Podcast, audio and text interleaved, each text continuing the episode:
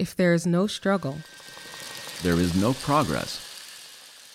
Those who profess to favor freedom and yet depreciate agitation are men who want crops without plowing up the ground. They want rain without thunder and lightning. They want the ocean without the awful roar. The awful roar. The awful roar of its many waters. This struggle may be a moral one, or it may be a physical one, or it, It may, may be be both both moral moral and and physical. But it must be It must be a struggle. But it must be a struggle. No struggle. no progress. Frederick Douglass, orator and abolitionist, a man who needs no introduction. He teaches us that every real gain in the history of human progress has been born of earnest struggle. This show is devoted to celebrating his life, but it's also devoted to taking a hard look at the state of our own earnest struggle for racial equality and human liberation.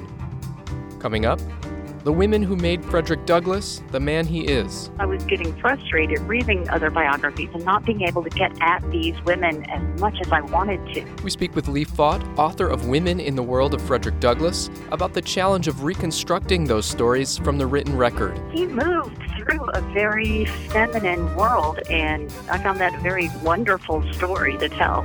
We also bring you excerpts from a new sound walk of Frederick Douglass's Rochester. There are places that hold loss, that hold sorrow, that hold joy. We'll speak with the creator, Annette Daniels Taylor, about how she uses poetry and performance to conjure up the forgotten voices of the 19th century. You know, I have been accused at different times of being witch-like, and I, I actually I embrace that. All that and more on this episode of Our Earnest Struggle.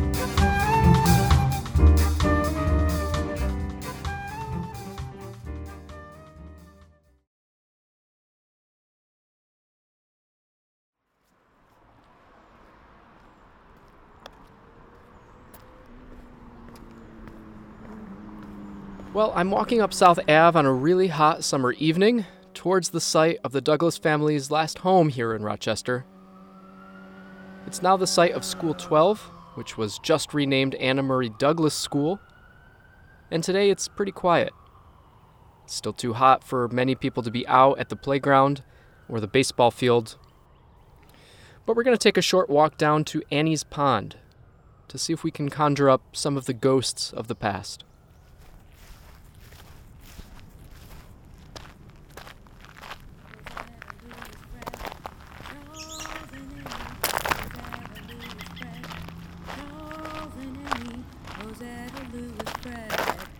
Charles and Annie, Annie, Annie, Douglass. There's no trace of the house or the barn that used to stand here. They burned to the ground in 1872 in what Frederick Douglass denounced as an act of racially motivated arson. This is also the place where Annie Douglass, Anna and Frederick's youngest, spent her short life. I'm going to stop for a minute under the trees next to Annie's pond. They've been baking in this hot sun all day, and there's a sweet smell of pines in the air. Little Annie Douglass had a light. Little Annie Douglass was alive. Little Annie Douglass was being made of dreams. There's a pale fledgling woodpecker in the trees overhead, calling for its mother. Yes, one dark morning Annie died. Annie missed her mama, Anna missed little Annie too. Watching her play and sing, bringing joy to all she knew. This farm was Annie's only home where she loved, lived, and grew. So take your time as you walk, so Anna and Annie can look at you. Rosetta Lewis Fred, Charles and Annie, Rosetta Lewis Fred, Charles and Annie, Rosetta Lewis Fred, Charles and Annie, Annie, Annie, Douglass.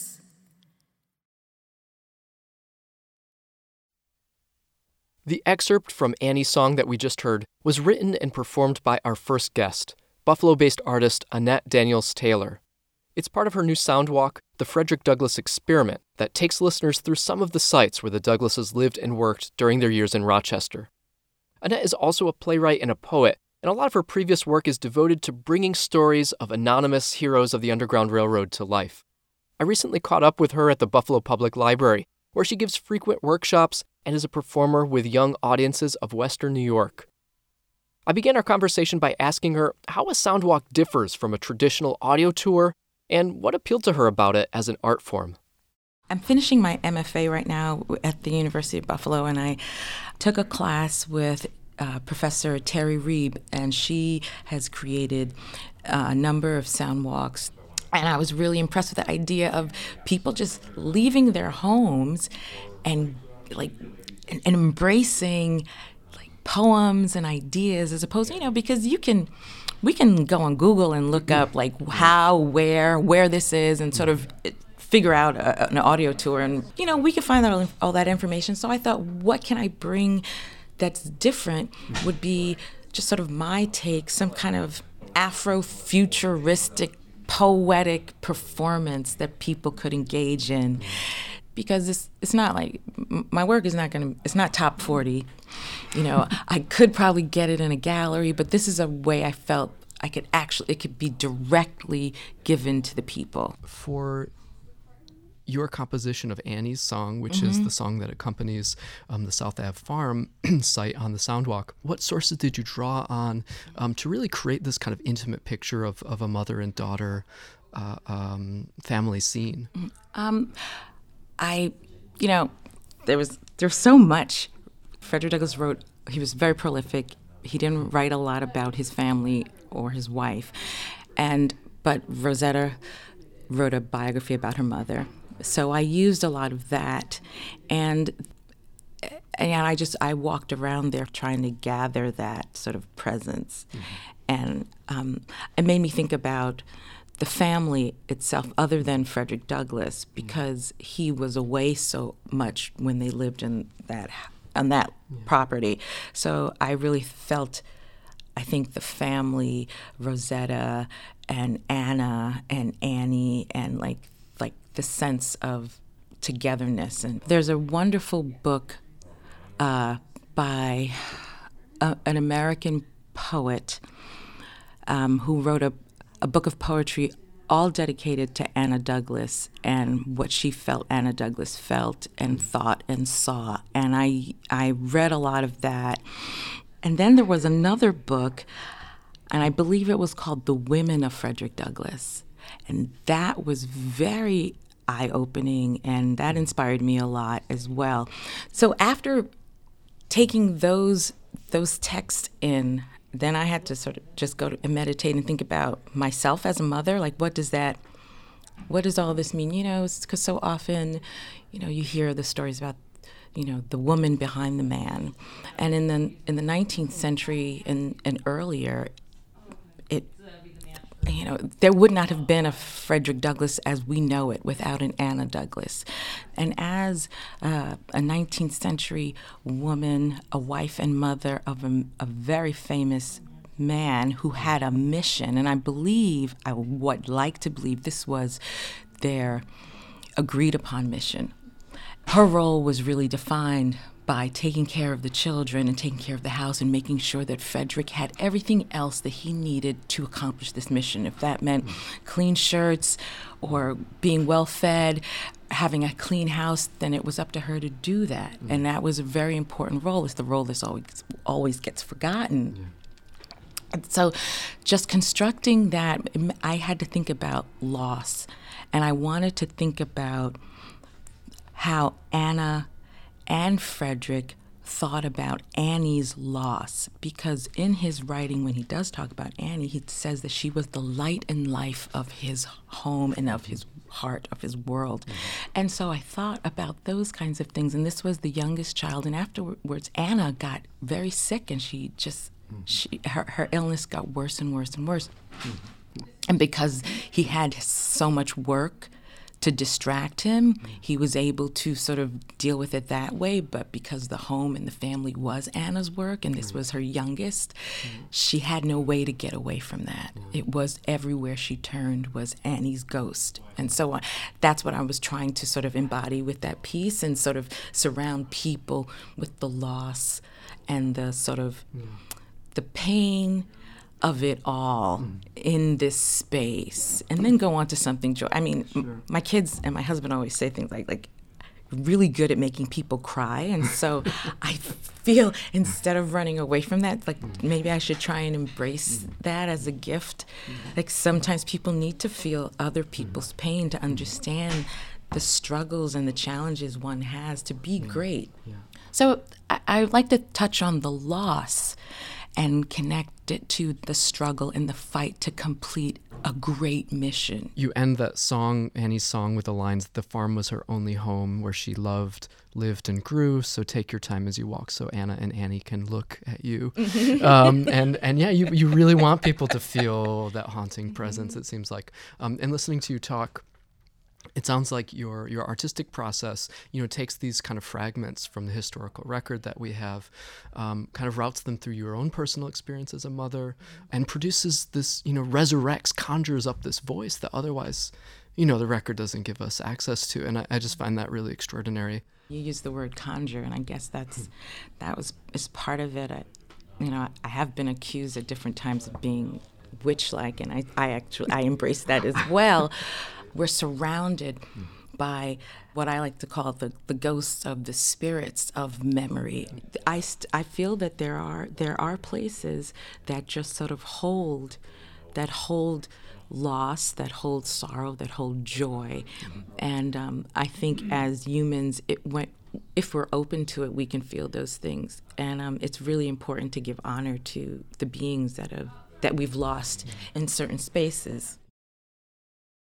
That was Annette Daniels Taylor, creator of the Frederick Douglass Experiment, a soundwalk of Frederick Douglass's Rochester.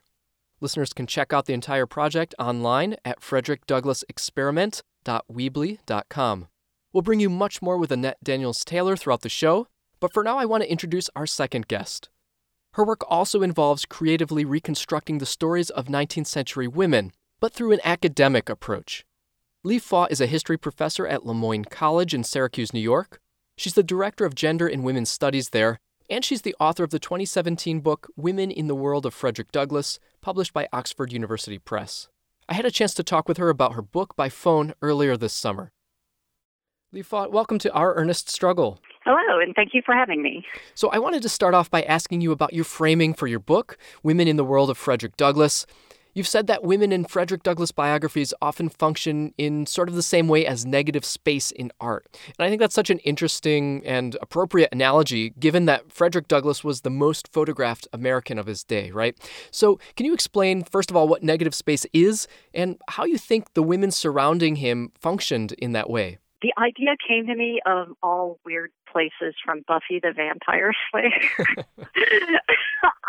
I, I pick up ideas from the weirdest places, and it was an episode, and the sister was doing a drawing, and the art teacher was talking about negative space, and I hadn't even really conceived of this as a book, but I thought, my God, that is the perfect analogy. The space around the subject that defines the subject. And the more I kept thinking about Douglass and the women around Douglass, the more I thought, you know, especially as I was getting frustrated reading other biographies and not being able to get at these women as much as I wanted to. It was like, okay, if I could just say, blur him and blur everything else except them and get at that negative space, that feminine space around him, what would that say that was new about him and about the world that he moved through? And he moved through a very feminine world, and that, and unlike if you were to do that with a lot of other subjects of his time, male subjects of his time, him moving in that feminine world wasn't just going home and it being a largely feminine world. It was even when he was working into the activist world, especially at the beginning part of his life, that this is a place that's occupied by women who are helping him advance. And I found that a very wonderful story to tell and to research. Yeah, I wonder if you can expand on that. I mean, was it a coincidence that he found himself so often in these feminine spaces? It's not a coincidence. It's because of the world he was born into. Now there are there are points in his life when it does become, I think, very masculine. But when he's born, children are generally brought up in, even in the slave society, are brought up in a feminine world. You know, they're being taken care of by, in his case, a grandmother. And then he moves, he's moved from that into a kitchen, which is a feminine space. And he's still a child, so he's still being overseen by cook, Aunt Katy, even though he hates her. And of course, that's, that story there is a story about feminine power and um, power in the hands of women and the mistress, and then moving into Baltimore and being overseen by another mistress again because he's still a child. And uh, he's he's giving actually this very interesting insight into the way women are handling power in a society that runs on power. And um, then he gets sent to Covey's, and that's when he starts to move into a very masculine world. So he's sent into the fields. But you know, when he's when he's moving in a black community, whether it be while he when he's a slave or when he's free, women are more, much have a much more egalitarian role there because everyone's poor, so everybody's got to work together, and so there's going to be women around him in much more equal roles. And this idea of separate spheres that is very much a middle class, white, even urban phenomena that's not going to be something that's really part of his world. And then when he moves into the abolitionist world, the wing of the abolitionist movement that he moves into is the very, very extreme wing of the Garrisonians who believe in equality for everyone. Mm-hmm. And even if he wasn't moving into that extreme wing, he's still moving into a movement that relies heavily on the women who have these organizing skills. They're the ones who are raising the money and doing all of the organizing. Um, whether they're doing it as equal members in the body of the main organization or in auxiliary organizations. Mm-hmm. So the fact that he's moving among women, that's a function of where he is and what he's doing and the activism he's engaged in when it gets to the Civil War, that's where it got very frustrating because all of the language, even for the women's rights activists, all of the language becomes very, very masculine. And it's all about men to arms and men doing this and men earning their citizenship by going into battle and men, men. And then moves into Republican politics, which is men, men, men. So then it then it becomes different. It's a great overview of the work you've done in your book. And I definitely want to get into some of the relationships between Frederick Douglass and the women you discuss there. Um, but to just go back for a second to the idea of negative space around Frederick Douglass, the subject. He sat for so many portraits, right? But to my knowledge, his wife, Anna Murray Douglass, only sat for a couple. So I'm wondering, can you tell us what you think those portraits, or the lack thereof, tell us about her as a subject in her own right? Well, you know, she, yeah, as far as I know, there's only those two portraits of her. You know, one she's looking direct, addressing the camera straight on, and the other she's at kind of a, a three quarters pose, I think is what they call it. The two pictures of her look like they were taken not too far apart in time, like roughly in the same fashion of the era of what she's wearing. One of the dresses has a lot of tucking details on it, and it's very middle class, very upper class. So she's somebody who takes care in her presentation, very dignified.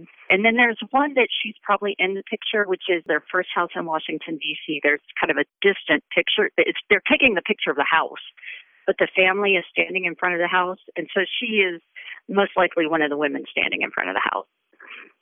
And I think actually that's very much more indicative of who she was, is her standing in front of the house with the family around her. But these these seem to be the only pictures of her. And unlike her husband, she did not seek the spotlight.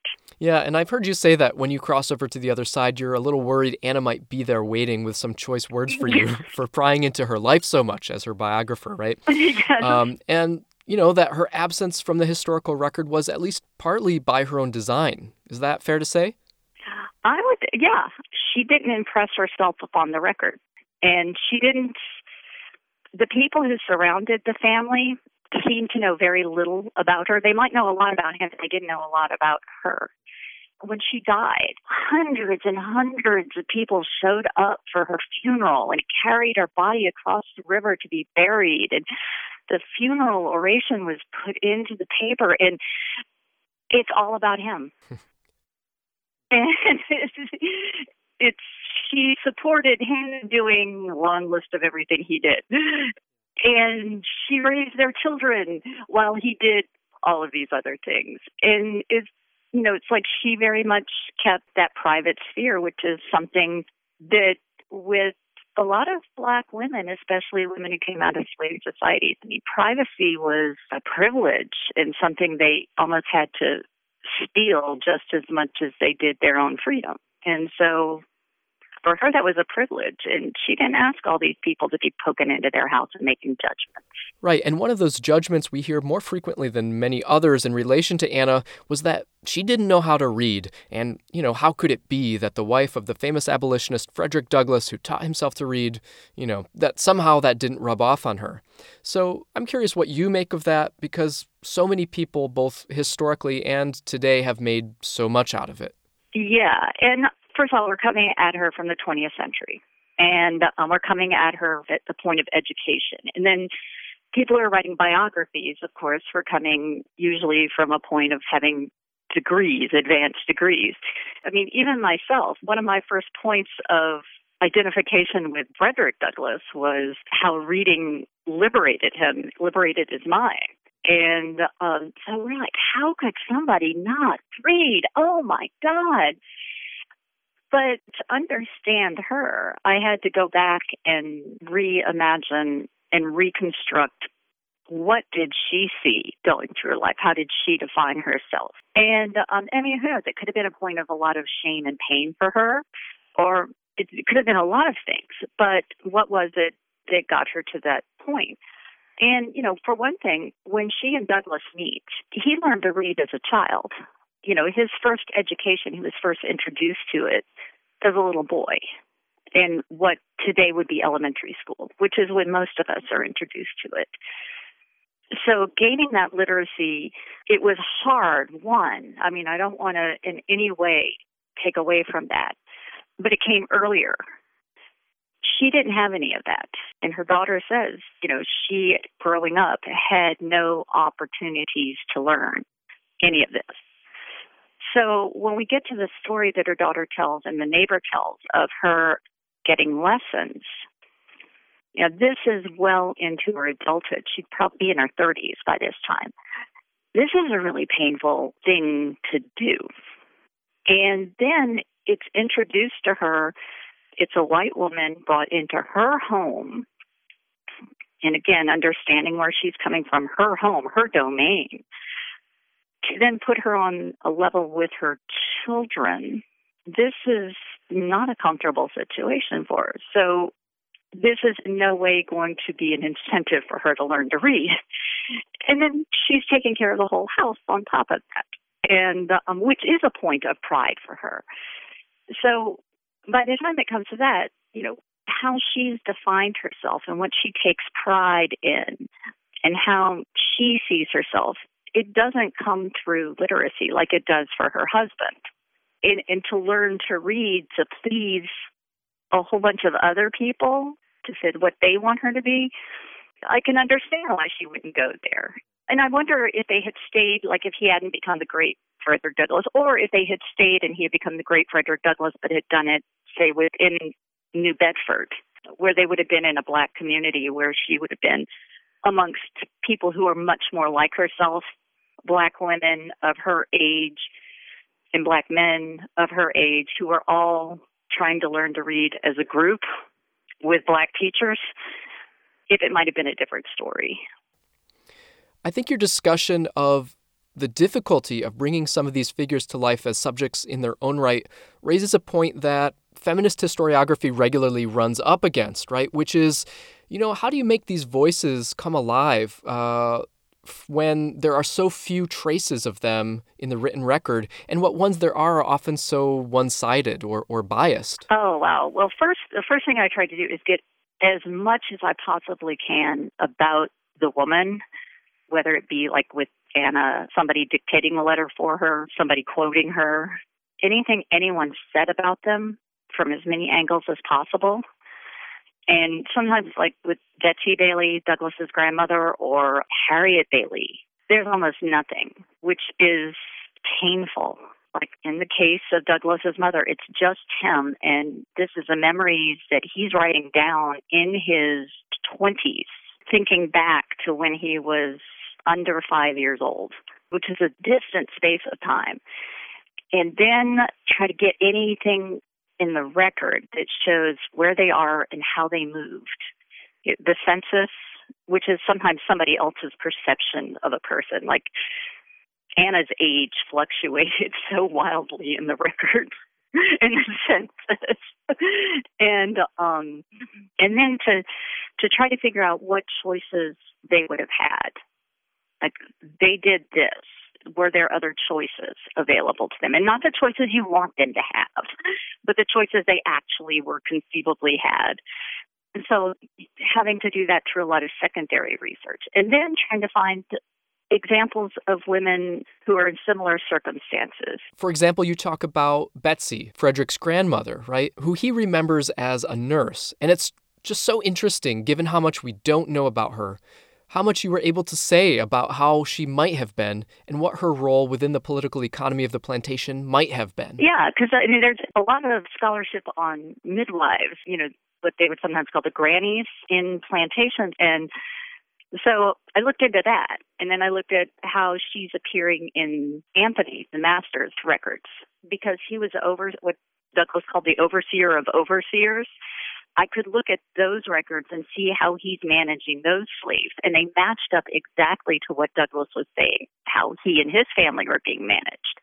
And there was always an older woman on these different farms that he was managing who was looking over overseeing the younger children. And I was like, well, that's exactly what Betsey's doing. You know, because somebody's got to be the child care.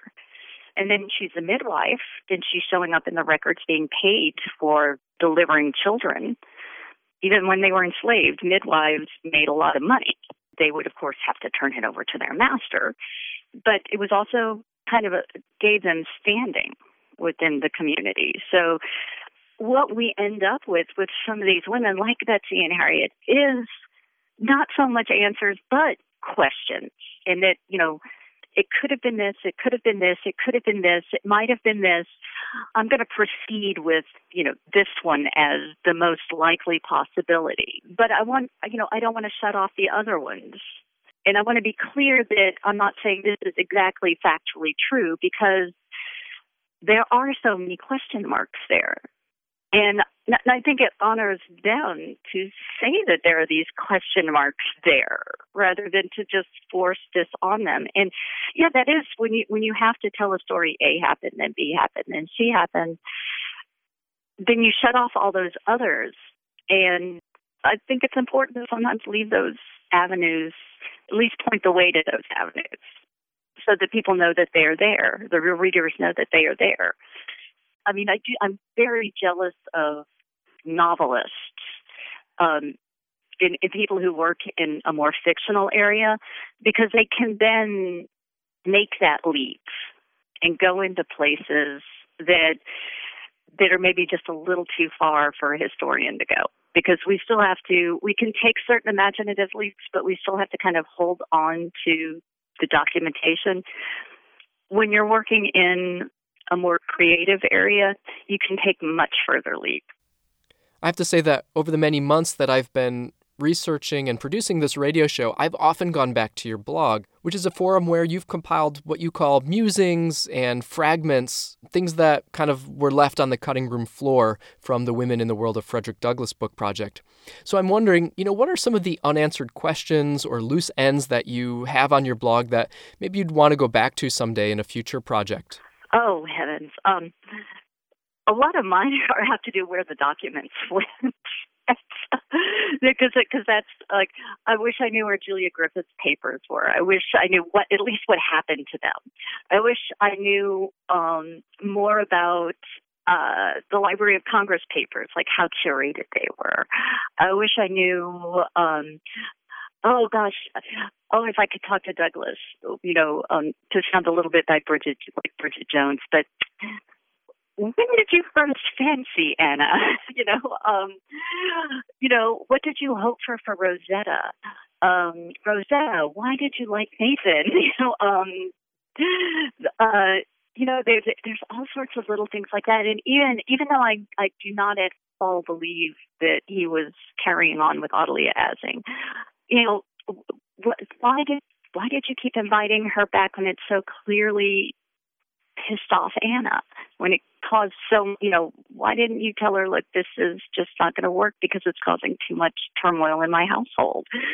Anna, what, you know, tell me more about your family. Where, what became of the rest of your family? Bambara, was that your father's name? Where did that name come from?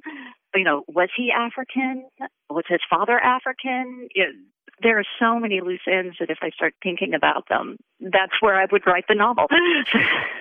We're talking with Leigh Fought, history professor at Le Moyne College and author of the book Women in the World of Frederick Douglass. We're going to take a short break, but stay with us. We'll be back with more of Annette Daniels Taylor's Soundwalk, the Frederick Douglass Experiment, right after this.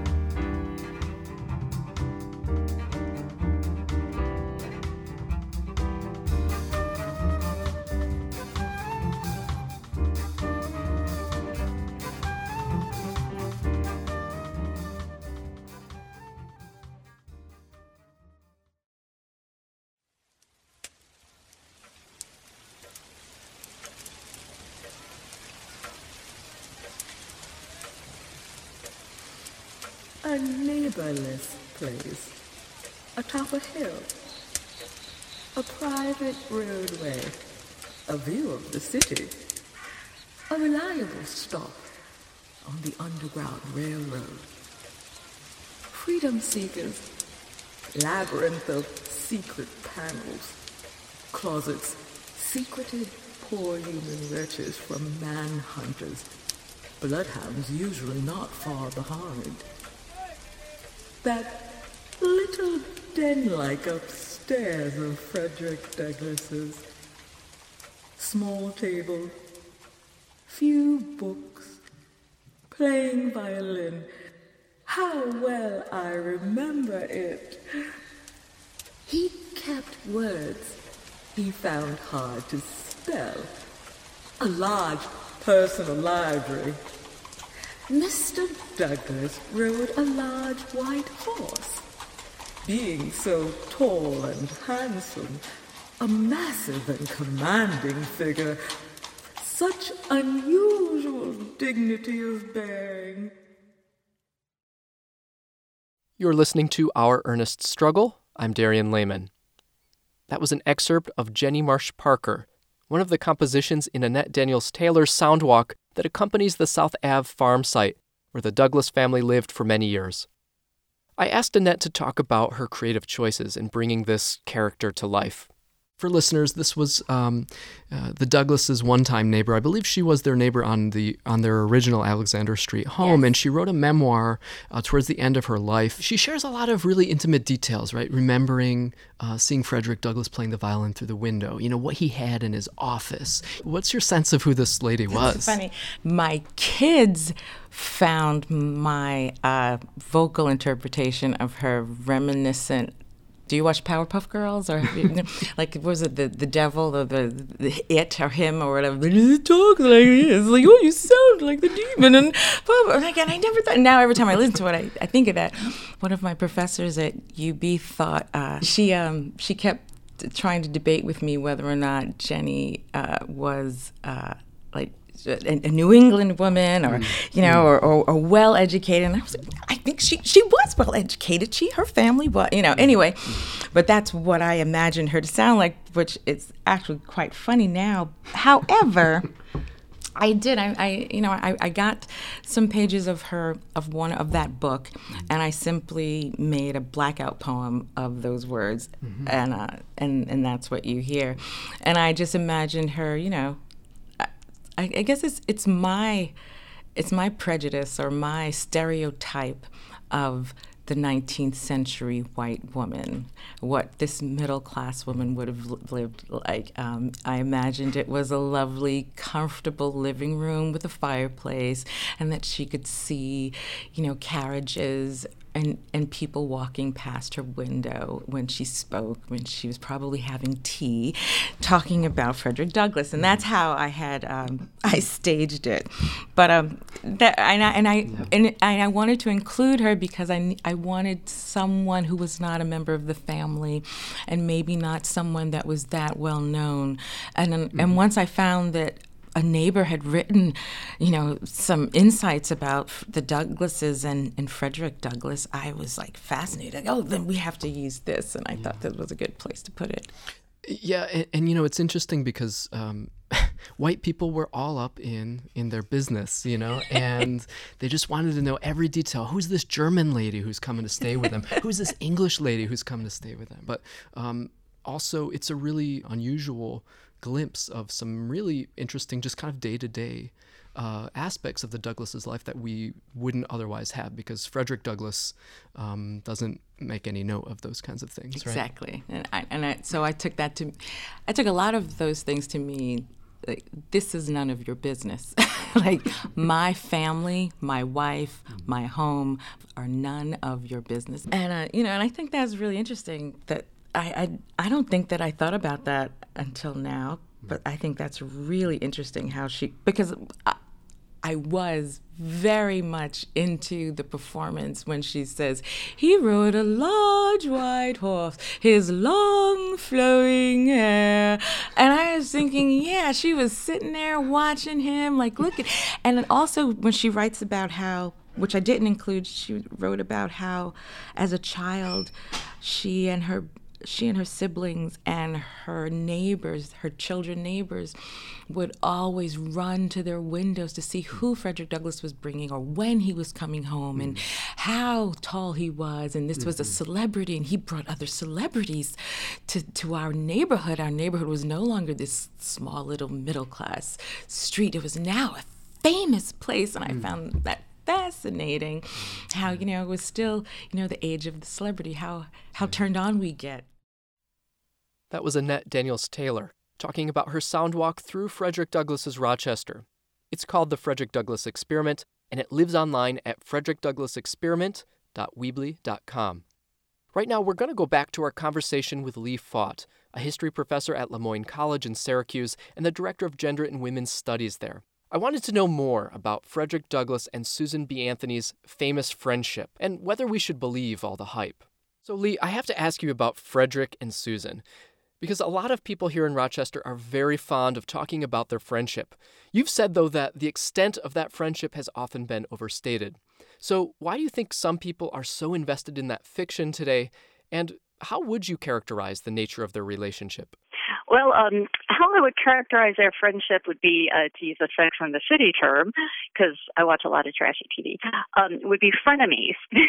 Political allies is probably the best way I'd characterize it this was the thing that I, when I started the book, that I found most daunting. It ended up being the thing I found the least interesting, and it ended up being um, the one thing everybody wanted to hear about.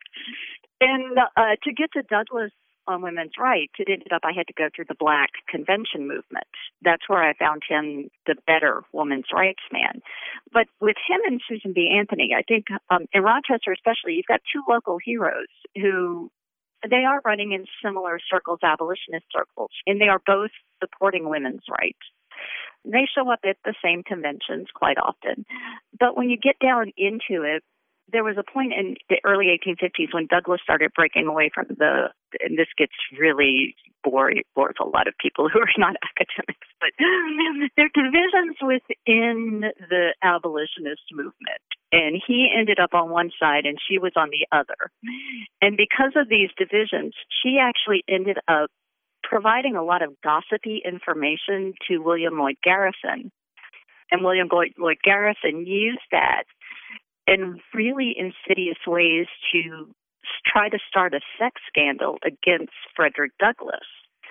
He was basically saying that Frederick Douglass was having an affair with a white woman in his own house where his wife and children lived. And the person who's feeding him the kind of information to do this was Susan B. Anthony. Now, of course, this is untrue. The white woman was living with him for a time, but they weren't having an affair. But he's she's stoking this because they're trying to discredit Douglass, causes paper to fail, cause the white woman to go back to England, and then Douglass is no longer competition. And then later, when Douglass remarries after Anna dies, he remarries Helen Pitts, and Helen is white. And Anthony just loses her mind over this. Um, Elizabeth Cady Stanton wants to write, you know, has published a letter chastising Douglass for marrying beneath himself. Not because he married a white woman, but because he married a woman. Doesn't he know that in the laws of the land, women are beneath men? So how could he marry beneath himself? And so she's turning it all into satire. And so she shows it to Susan and says, I'm going to publish this. And says, Don't you dare! Don't you dare publish this! He's cast himself out of all polite society and every reform movement. Don't ever invite him to another women's suffrage meeting ever again. And of course, Douglass and Helen show up in the front row at the next suffrage meeting. So, um, so they weren't friends, but they were could be political allies. And I think a lot of the the, the stories about them. One of the amazing things that Stanton and Anthony did was create the history of women's suffrage. And in compiling that and their own autobiographies, that's where they start bringing Douglass into the narrative in a rather large way, and especially Anthony, because they're papering over some of the more unsavory racist things of the women's suffrage movement and to kind of bring Douglass in as a figure whom they're friends with, they can paper over that and kind of have him grant his blessing posthumously in the story. And, you know, when they did that while he was still alive in speeches and so forth, he didn't stop them because he didn't want to interfere with women getting suffrage either.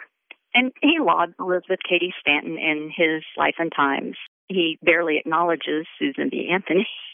So he refers to her as Miss Anthony. So it was um, it was a fraught relationship. Can you talk more about these internal tensions within the suffrage movement uh, along the lines of gender, race, and class, uh, and how they really came to a head around the passage of the 15th Amendment? So, you know, what I keep saying, I'm almost apologizing for Douglass's stand on this, but activists don't write the legislation. They sometimes have to react to the legislation. And um, the way the legislation was written, it was written by men who were desperate to get more Republican votes in the South. And the fact that the only people in the South at the time who would be willing to vote Republican were black, they were okay with that. They were not at all willing to let their own wives vote. And so they were going they wrote the the 15th Amendment in such a way that there was no way it could be construed to let women to vote. And this equal rights group, equal suffrage rights group, were put into a position where they had to react to that. And Stanton and Anthony were siding with, say, George Train, who was a white supremacist, and making a lot of arguments for women's suffrage using some very racist language. Um, saying that black men weren't fit for the right to vote or immigrants, that you needed educated white women like themselves to counterbalance the ignorant votes of immigrants and African American men. Um, some of the um, compromises they made uh, with white Southern women to push black women to the side, even though black women had been very much part of the women's rights movement from the beginning. And so to kind of bring Douglass in as a figure. It's a little bit of Sojourner Truth, but to bring Douglass in as this figure kind of says, well, they weren't as racist as all that. It, it was just, you know, a tactic. It wasn't real. And, um, I mean, don't get me wrong. I'm really happy Susan B. Anthony and Elizabeth Cady Stanton did what they did. But we white ladies also have this really um, checkered past when it comes to race within the women's rights movement throughout the past couple of centuries. Can you talk about Douglass's relationship with Ida B. Wells toward the end of his life? You know, maybe as a kind of foil to Susan B. Anthony in terms of the political alliance that they developed. Uh, well, first of all, she's just awesome. When she showed up, it's like she lit the fire under him again. He's like both of them have been are kind of shoved to the side of the civil rights movement at where it was at that moment. Because she's a woman, so she's kind of pushed to the side. Yeah, yeah, little lady. And he's the old man. We'll bring him along, you know, like here's Frederick Douglass, but you know, shh, don't talk because your ideas are past. And so she comes to him she's got all of this information about the lynching. She's been a victim of terror. She's giving a speech to this empty church, and he's embarrassed. And he says, This is terrible. I'm going to make sure that you get a full house next time. And then he went to the women of Washington, D.C., and they got her a full church. But she came to him to look for help. And he kind of found like his fire again there in his last few years he was able to use his position to elevate her voice so that her message on lynching, which nobody really wanted to hear about because what she exposed, that people were using rape as kind of the cover story for lynching and that was you didn't want to waste your moral capital and your political capital on you know these guys who are raping white women we won't touch that whereas um she's saying that's not really what's going on and if anyone's been raped, it's black women. And so he helped amplify and get her her research out there. And as you've said, if anyone was well positioned to understand the insidiousness of this stereotype about black men's sexuality, it was Frederick Douglass, right? And it wasn't just Southerners and lynch mobs who were perpetuating this idea. It was also people like William Lloyd Garrison and Susan B. Anthony, as you said.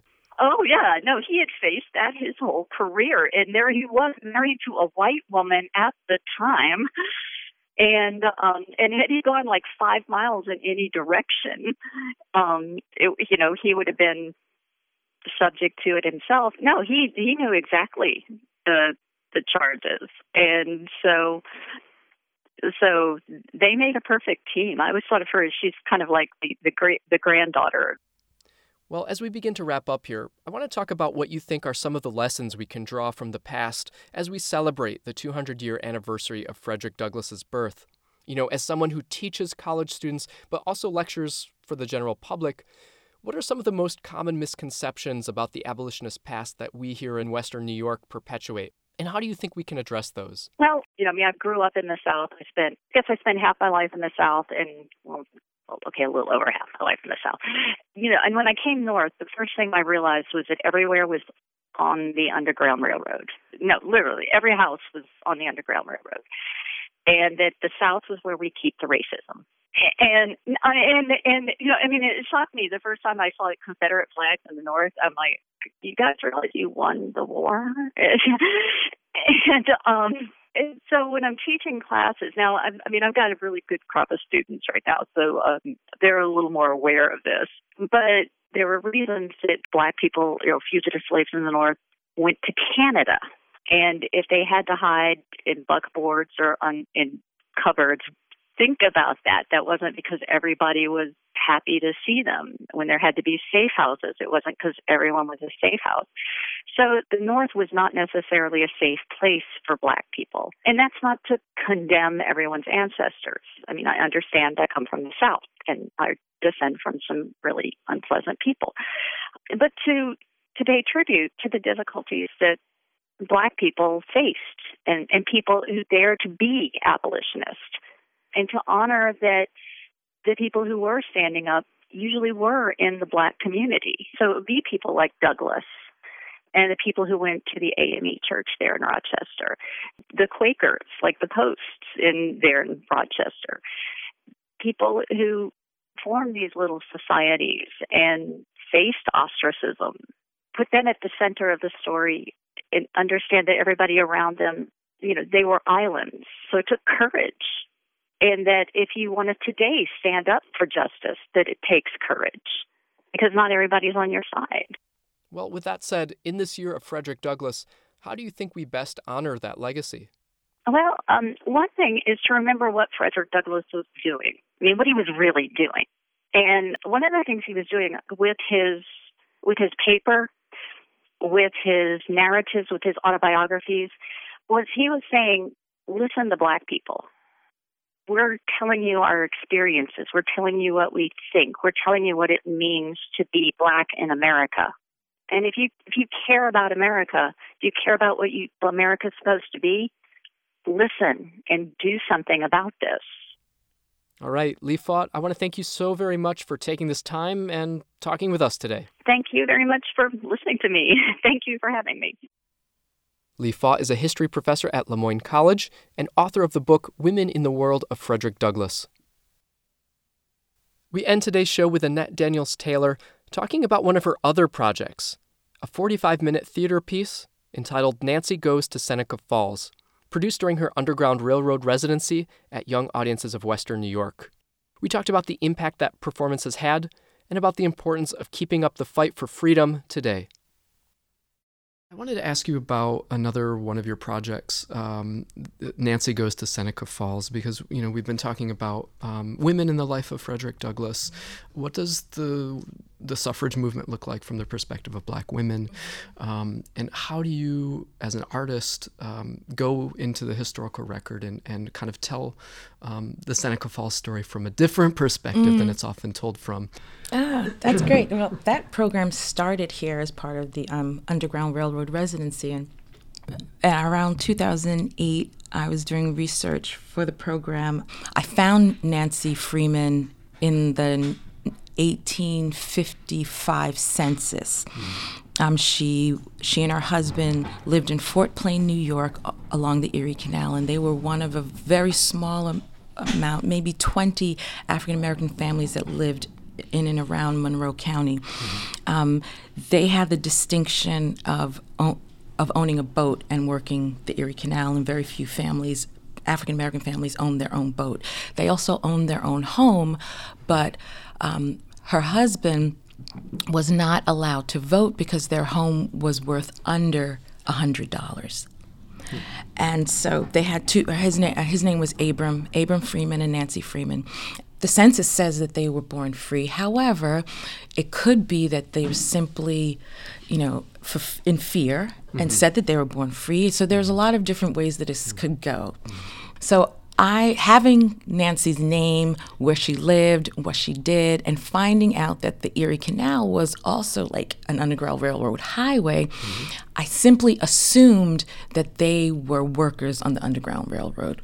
And so Nancy's story when I go into into performance mode with it is really to help families and children know that African Americans were the primary workers of the Underground Railroad, and the, the average Underground Railroad worker were anonymous, nameless people who took people in, gave them food, gave them places to live for a little while, maybe gave them clothes, money, gave them directions, maybe gave them rides on boats, on wagons, hid them in boxes on barrels. So it was just a person who was helpful mm-hmm. um, and like the kind of help that would save your life helpful. Mm-hmm. And some of these people worked as official Underground Railroad workers for years, and some of them simply would help when it was needed. So they were like, you know, the freelance Underground Railroad workers. Mm-hmm. And in my story, I like to think of Nancy and Abram as official Underground Railroad workers. And in,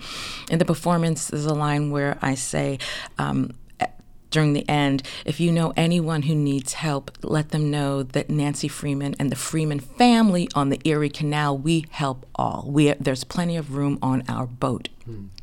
And so I take a, different stories that I read and I center it around the Seneca Falls Women's Convention. That that is Nancy and Abram's goal. So today we're taking a detour from our normal route. And uh, we're going to go to the Finger Lakes instead. And and she tells everyone why this is important, and maybe we might see Frederick Douglass there. And she tells them that she found out about it because someone left the North Star newspaper on the boat, and she read about the event. And so that's how the so that's how we bring Frederick Douglass into this story. And then she Nancy talks about other freedom seekers that she's read about, and so with all of these stories, it, I felt that it really, and teachers and administrators have told me that it's helped students learn about what the Underground Railroad was and what legalized slavery in this country in the 19th and 18th century also was. And to run away was an illegal act, an act of activism, and that sometimes we have to act up in order for things to be right.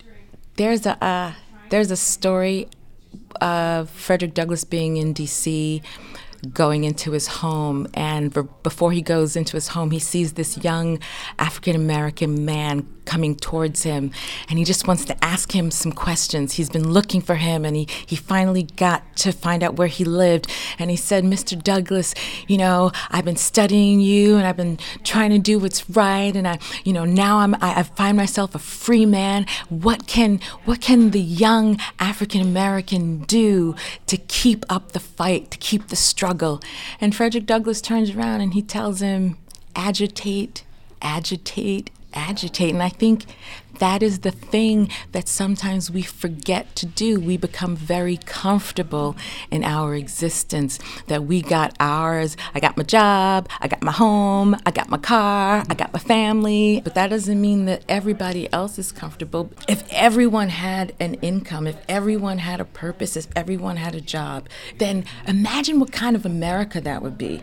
If our goal could be to try and make sure that our neighbors are not wanting, you know, the, the question whether it's possible or not is not, I don't think that is the focus. I think the focus is to keep up the fight so that everyone can be uplifted. Because if one person is enslaved, then we all are enslaved. If my sisters are still in, in bondage, then I'm really not free. And as Frederick Douglass ended his What to the Negro is the Fourth of July speech, I therefore end where I began with hope which is different than optimism, right? Yes. But hope and um, yeah, commitment, right, to to keep agitating. So, Annette Daniels Taylor, thank you so much. It's been a pleasure. Thank you, Darien. it's been great.